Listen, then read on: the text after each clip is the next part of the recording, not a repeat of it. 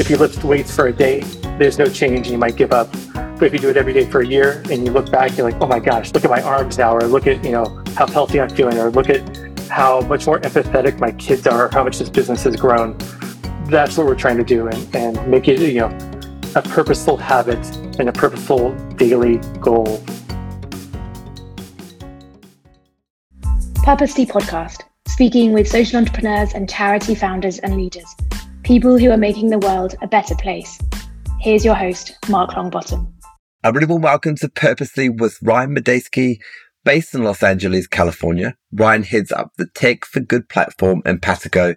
Think digital pals or pen pals, children connecting globally to widen their horizons and assist their development. Ryan has had a fascinating path to nonprofit world. He used to create online games. Really nice guy. Really interesting conversation. Enjoy. And don't forget to share with friends, family and colleagues. And if you're on Apple podcasts, subscribe. Enjoy the episode. Ryan Medeski, welcome to Purposely Podcast. Hey, thank you so much for having me. I, I, I sincerely appreciate this. I had you down as sitting in sunny California, but you confirmed that it's not so sunny today. Oh yeah, I'm in Los Angeles. I'm in Echo Park, which is sort of near downtown LA and some hills. So yeah, it is. Uh, it's a mild seventy something, as you would expect Los Angeles to be. Wonderful. And you're the executive director of Empatico. What is it, and what's its mission and, and purpose? To put it simply, you know, Empatico was was founded as a way to bridge divides in the world. We started in 2017, and at the time, we looked around the landscape and saw the beginning or middle or whatever you want to call it of the the division we're seeing today, sort of escalating and, and spiraling and escalating you know, seeing people getting further isolated from each other, people more and more easily demonizing each other. And we thought, you know, what if we could make a service for schools to help sort of inoculate kids or head off this kind of thinking in the next generation of citizens and, and leaders around the world. So that was that's the mission, that's the the purpose. And the what we decided to do is try to create a, a way for kids anywhere, you know, around the world. This isn't a US thing, this isn't a New Zealand thing, this is like a global thing where we want kids to meet, communicate with people who they think might be different from them, and really show them that in fact they have a lot more in common than than they thought. Um, so that's that's our mission is really to prepare the next generation for a, a, this increasingly connected world in which being able to navigate you know cross cultural relationships with with empathy is you know uh, a core component for success in life and in business. Wonderful. So enabling children what I like to think is sort of virtual pen pal, like it's yeah. a platform. A hundred percent. Yeah. So uh, when you get down into the practice of it, it's it's just that we we're sort of a, a network that allows teachers to meet each other and communicate and schedule meetings between their classrooms. And for the kids, the end of their journey is having a, a video call with their partner classroom and, and being able to actually see them and talk to them and interact with them. Uh, very much like 21st century pen pals. And how's it going so far? So have you, has traction been difficult? Have you had a lot of take up? Well, yeah, I mean, we were thriving pretty well. The pandemic threw a monkey wrench in, you know, our goals and everyone else's goals. And we're just now, you know, we relaunched as a as an updated service just a couple months ago. But since our founding five years ago, you know, close to 60,000 educators from over 166 countries around the world. And there's only 240, it depends on how you count it, have created an account with us. You know, we've had uh, you know a few thousand educators actually do the, the live exchanges, and about hundred thousand kids in grades like K through eight have um, had those virtual exchanges. And as you'd imagine, any sort of uh, program, we're scaling and accelerating, and, and things are are going pretty great for us.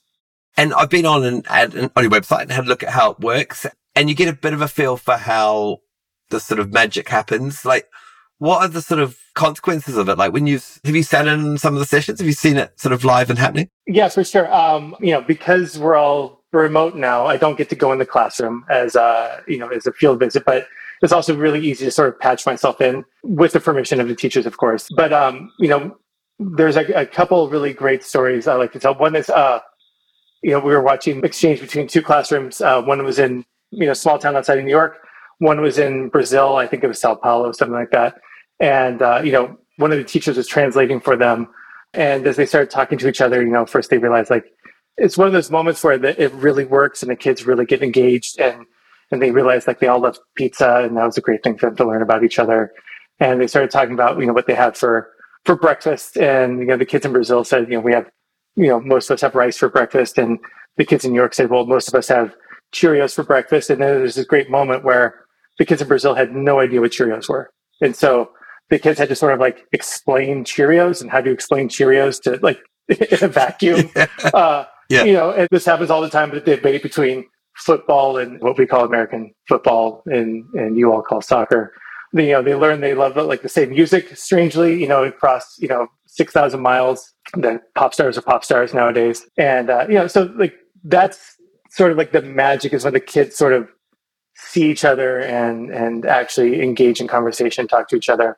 There's another story where we had a, this is within the US. Um, we had kids in St. Louis and kids at a, a Jewish school in, in, New York City. And, you know, we set up the call and there's you know, a bunch of, uh, you know, people observing it. It was one of these, um, uh, you know, type of field, virtual field visits. And uh, one of the kids in St. Louis sort of like whispered in their teacher's ear.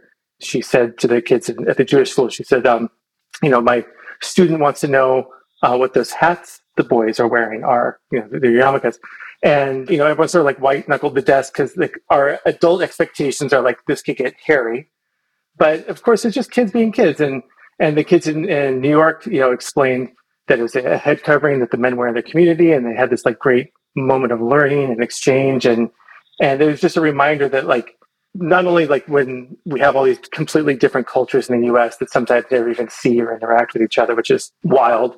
Yeah. But that you know these these kids have pure curiosity and the idea that there's a space where they can just earnestly answer and uh, you know ask questions and get answers and, and really connect is it's just the magic of the program that I, I fell in love with yeah and and really opening up the world and I, I love the idea of having to explain things that you take for granted. Yeah. And then that being a little bit difficult as well. So even for, even for children, you know? Yeah. I know you are fairly active on Twitter and you are passionate about what you do.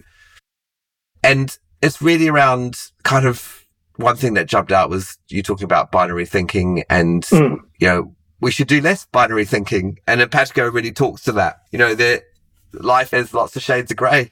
There's lots of complexities and, but yeah, t- talk about the sort of passion you have developed for, you know, trying to bring people together and get them to understand each other, go have, have empathy, understand each other. Yeah, sure. Well, I mean, I think the the first thing you know, this is part of just growing up and getting to an age that I am is you realize that nothing is black and white. You know, no, it's there's neither you know good nor bad. People are all you know gradients of it. I have a my family is politically diverse, and you know I have people who are very liberal. I have people who are extremely conservative, and I love them all, and we don't talk about certain things because it doesn't go that way. But but the idea that you can really disagree with someone and love them simultaneously is really important for me. And sort of my journey in life has has been one of seeing that things don't fit neatly into boxes, and maybe there's a somewhat antiquated Victorian mindset that things should fit neatly into boxes, and so that can apply to almost anything you can imagine, whether it's, you know, political affiliation, whether it's race or gender, all the stuff that's, you know, when you let go of this sort of um, binary mindset, it really opens up not only the world of possibilities for you, but a world of compassion that you can have for the people around you. And I imagine having that that passion for the this cause and it's something that affects us all, but that led you towards Empatico and, and joining. So you, you joined in 2021. So been there just over a year? Just barely a year. That's right. Yeah. And in terms of that decision to join, like the passion you had for the cause? I was working for UNICEF previously, and I had built this really incredible program called UNICEF Kid Power, where we empowered kids around the world to like learn or understand that they had the power to make the difference in the world. And it was going incredibly well. I sort of navigated it through the pandemic in a way that allowed us to scale and grow. And we accidentally went global and it was supposed to be a domestic US program and I had to sort of hide our success or else I'd get in trouble. Right. And I just realized that, you know, if I really wanted to to take my passion and my work to that next level, I needed to find, you know, an organization that was also a nonprofit. I'm, I fell in love with nonprofit work. I could never do anything ever again. I think I heard one of your previous guests talking about the same sort of thing. Like once you realize you can save lives with your work, like why would you do anything else? And so I knew that I wanted to work in, in nonprofit leadership. I have a unique point of view about product design and and um, you know executing programs. But it was really Empatico's mission about sort of you know tamping down this discourse about inoculating children against divisiveness and hate. It's it really resonates with me and my journey and my life story. I think. And looking back to your past, so you grew up in California and, and you went to University of San Francisco? I wish. I went to San Francisco State University, which is uh, the uh, second class school in San Francisco. Focus on creative writing, or that was your degree? My degree is in creative writing. It, I went to college in the late 90s. And back then, I was also working 40 hours a week as a video game designer and then taking a full load of credits at college and had a weekend job. Uh, that's just how I've always been. But there, I knew I wanted to work in technology. I knew I wanted to be a video game designer. That was my dream back then. And in the 90s, they hadn't really created coursework or majors or anything in that field. So creative writing was the closest thing I could get to uh, video game design at the time in any college, sort of anywhere. And then, you know, I also at the same time was had this sort of minor in in uh, cultural zeitgeist and you know really learning about how no one person is responsible for shaping science or politics or society these you know these characters are you know gurgle out of the zeitgeist but it's you know there's this energy as a society that that it exudes was actually upon reflection one of the, the greatest learnings i took from there and i bring to my work with nonprofits and especially with empatico to say if there's a zeitgeist like i don't have to be you know the Einstein of empathy. I don't have to be the figurehead or the the the pinnacle that everyone looks at. I can be someone who can nudge and shape culture for the good. You know, as part of this cultural movement. What sort of uh, led you to gaming when you were younger? I mean, the obvious games are great to play, but in terms of you know getting interested in the creative side and in the production, what what sort of led you in that direction? I think number one, I was a teenager and video games are super fun. so that was that was a real easy one. I was always a really strong writer and creative writer. I love telling stories. I played a lot of Dungeons and Dragons as a kid, and I was always the the dungeon master, like making the quests. And so game design from from Dungeons and Dragons is a really easy step. And then it, the reason it clicked for me was, you know, my background is, you know, I don't come from, you know, uh, my, my background is one of not many means, I'll say. And so the type of access you need into other industries, like, wasn't there in the video game industry. It was really a question of, like, do you have the wits to do it? Do you have the drive to do it? You know, it's all these things that, that anyone could have. You don't need to have an MBA from, you know, Stanford to, to make a video game. You could just be a, a gutsy, creative kid with a good story to tell, and you can talk your way into the business. And so I think not knowing that, I wouldn't be able to articulate that at the time, but looking back, it was clear that that's why my path led into this channel because you know maybe some other paths weren't quite as open for for someone of my of my background. And from quite a young age, you mentioned it a little bit earlier around being willing to hustle is that sort of obsessive? Like when you get something in your mind, you you really have to follow it through. Yeah, well, um, I I think yes, I do get obsessive about things and and get sort of uh, fixated in an idea until I can solve it. For me, it's I love big problems. I love big puzzles. I love big challenges. I'm I've been a chess player since I was five or six years old. Like I try to find the most complicated systems, you know, that are available to me and try to crack them. That's just in my nature, and I and I don't let go until I do. And focusing on gaming, parents were they happy with that? Was that sort of meeting expectations from the from your family?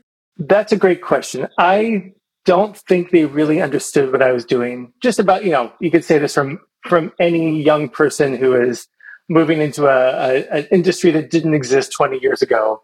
How your parents supposed to understand what the heck you're even doing?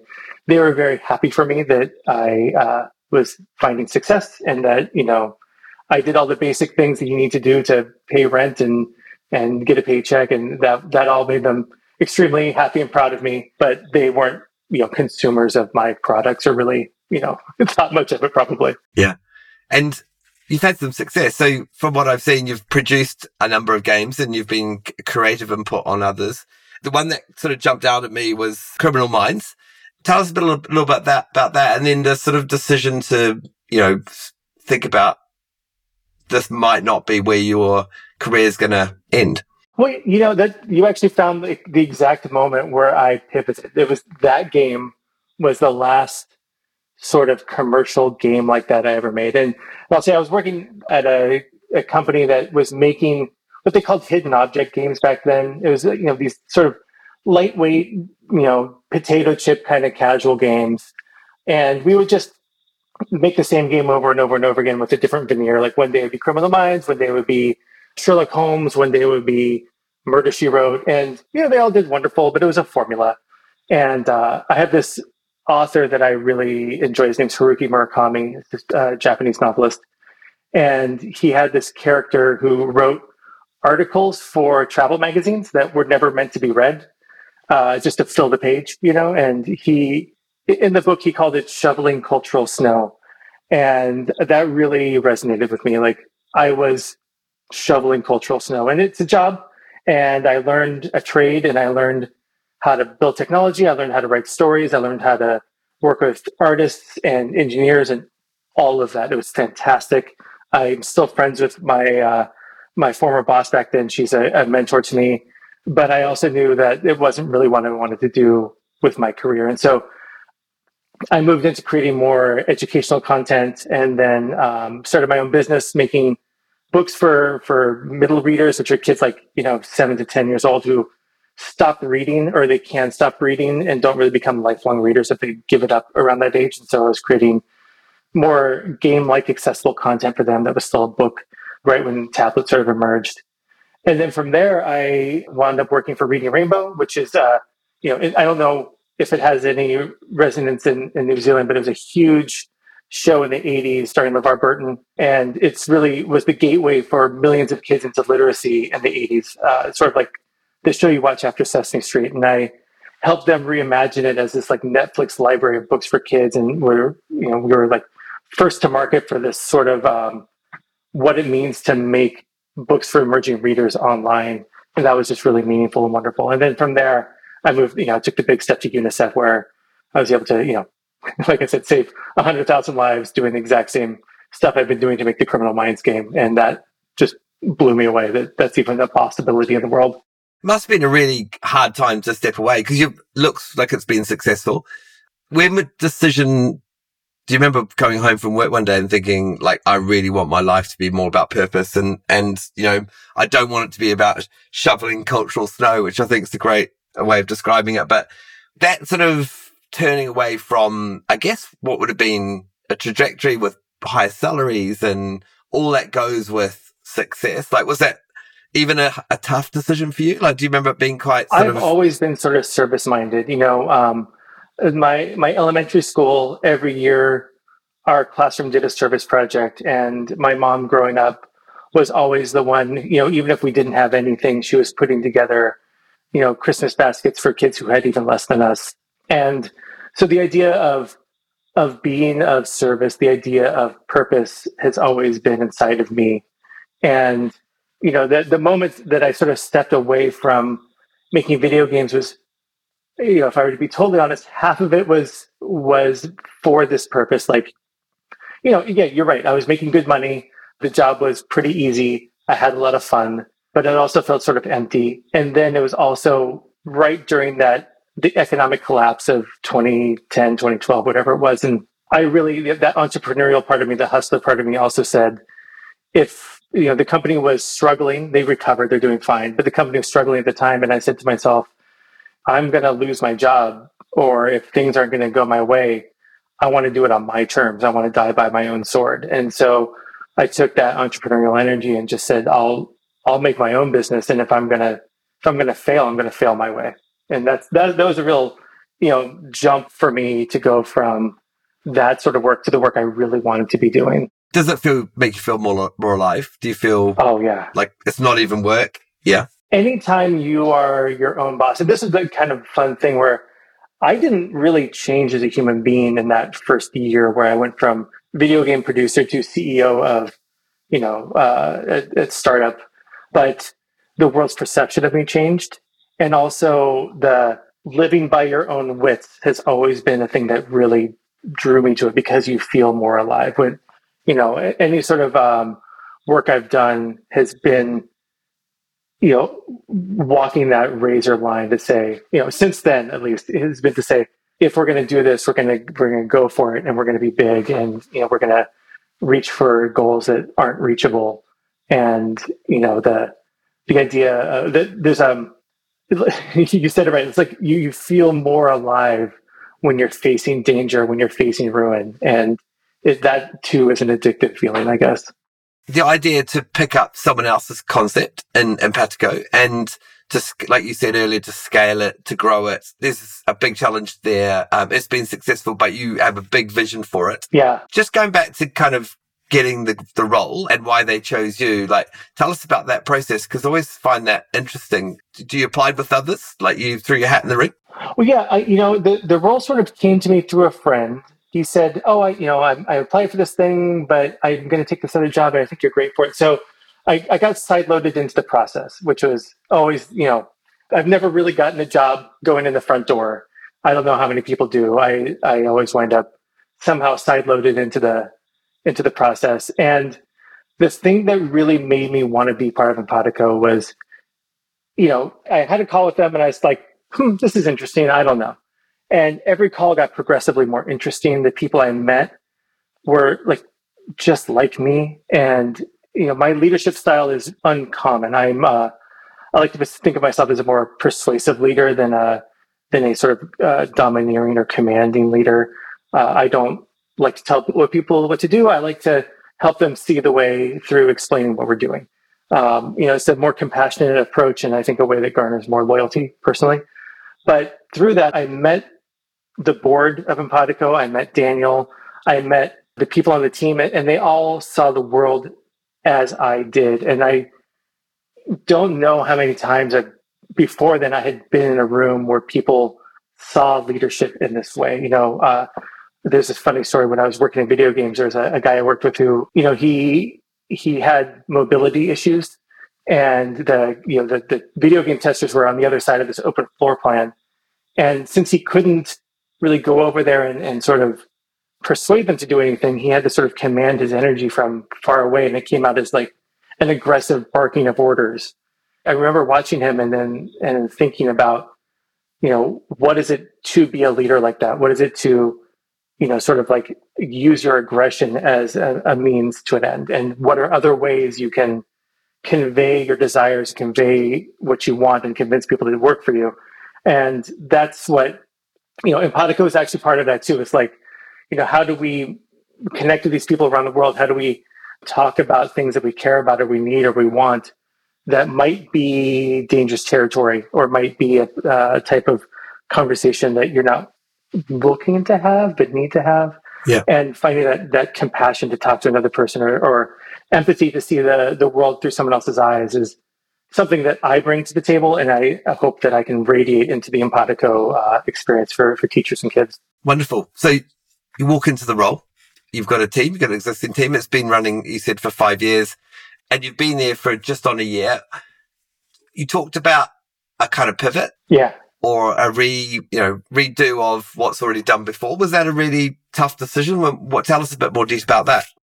Well, I mean, it was and it wasn't. I think that if you sort of hop in a time machine and go back to 2017, 2018, a lot of decisions that were made need updating, right? Like there wasn't Zoom back then. There was, like, I used it, but no one else really used Zoom. And so the idea of like a video connection platform was uh, hard to build. They built it in a in the way you would five years ago. But if you get back in your time machine and come to 2022, 2023, wherever we are now, the the ideas that you know culture has moved so far, technology has moved so far, the expectations of the customers or the users or the you know the people you're trying to reach and influence have moved so far. And the technology that i inherited had not kept up you know and, and in a lot of ways had painted itself into a corner. And so while i did not join the company intending to sort of redo the platform it it needed it and it wasn't the decision I wanted to take, but it was the decision that I, you know, wound up going forward with. And I'm, you know, we're in such a better place technology wise. The experience feels a lot the same. You know, that that we're still connecting teachers. Um, we made it so that you can connect with a whole bunch of teachers at once. It's more of like a community experience than we had before. Some things that are just expected today that weren't expected in 2017, 2018, we do now.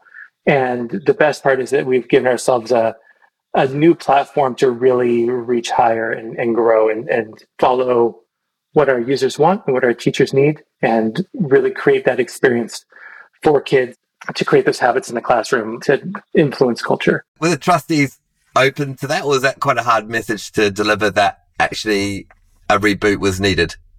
Like the day you called them, I could just imagine like a yeah coming to that meeting going, you know, wow. Well, I mean, I think it was an unspoken truth that no one really wanted to face, but it wasn't a surprise when I said it.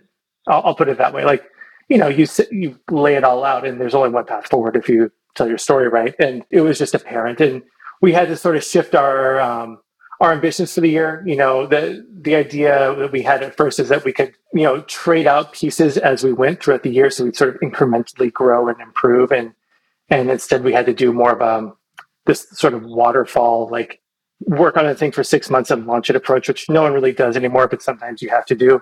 That was the biggest uh, pill to swallow to say, oh, yeah, we're not going to, you know, you hired me and you're not going to see any results for 10 months. Sorry. you know, is, is that's the hard pill to swallow, but we got through and, and everyone understood. And, and I think the proof is in the pudding. And your vision for the future? Like, where would you like to see it over the next year or two? Yeah, well, I mean, here's my big audacious goal. I want a generation of kids to grow up to be more empathetic and compassionate and tolerant than any other time, let's say, in history. And not just here, but like in the in the US, but in the whole world. That's the big goal and the mission. And to do that, you know, then we're trying to grow Empatico into being the platform that educators around the world turn to when they want to connect their classrooms to another classroom for any reason. You want to connect because you want to learn language?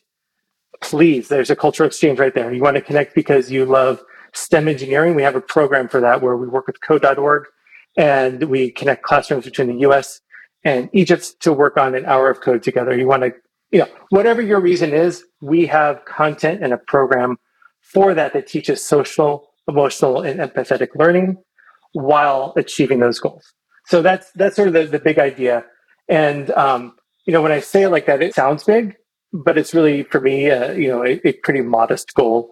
You know, I really think about change not being instantaneous, but a thing that takes dedication and persistence. And it's, you know, it's like building muscles. You know, whether you're trying to influence culture or or grow a product, it's it's the same. You you know, if you lift weights for a day, there's no change, and you might give up.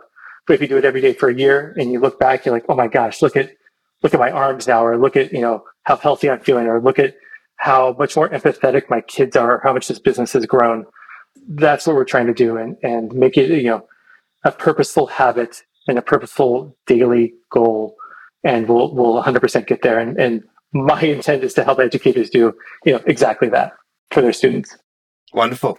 And in terms of barriers to, to, you know, progress and delivering what you just described, I guess you're relatively new to having to raise money to, to fuel your mission. No, I mean, part of the, the great, I worked for UNICEF Ventures, which was like a, a startup minded group inside of UNICEF, uh, UNICEF USA. And we had a ventures team that I ran, and we were really left to our own devices. So, you know, I raised $4 million a year for, I, when I inherited the program as a managing director, I sort of worked my way up. We were losing money, and I raised us to break even and profitable within a year. And it was because of so I, I, my approach to development is just as radical as my approach to product facing nonprofit initiatives. And, you know, we were able to work with um, a whole bunch of different partners from you know Hollywood to the hospital system and everything in between. And you know we're bringing a very similar approach to Empatico, but the added challenge that you know if I like to uh, take on huge puzzles and solve them is to say not only can we do this in the U.S., which is where I live and I have expertise, but we can do this all over the world. And so, of course, fundraising isn't our core KPI. I love it. It is super fun, but all we need to do is keep the lights on. And you know, Daniel Lubetzky, who founded the you know the Kind Company and uh, is you know also founded the Kind Foundation, which we're a program of. He's our, our biggest donor, so that's you know fantastic. We have this this backstop, and then we have room to grow. And really, um, as we scale our our ambitions and scale our reach, the goal is to you know find partners and and um, organizations around the world that can basically just help help us keep the lights on while we do it. And yeah, there could be worse places to be in life. Wonderful, Ryan Majewski, massive thank you for joining me on Purposely. Oh yeah, thank you for having me. This has been really fun.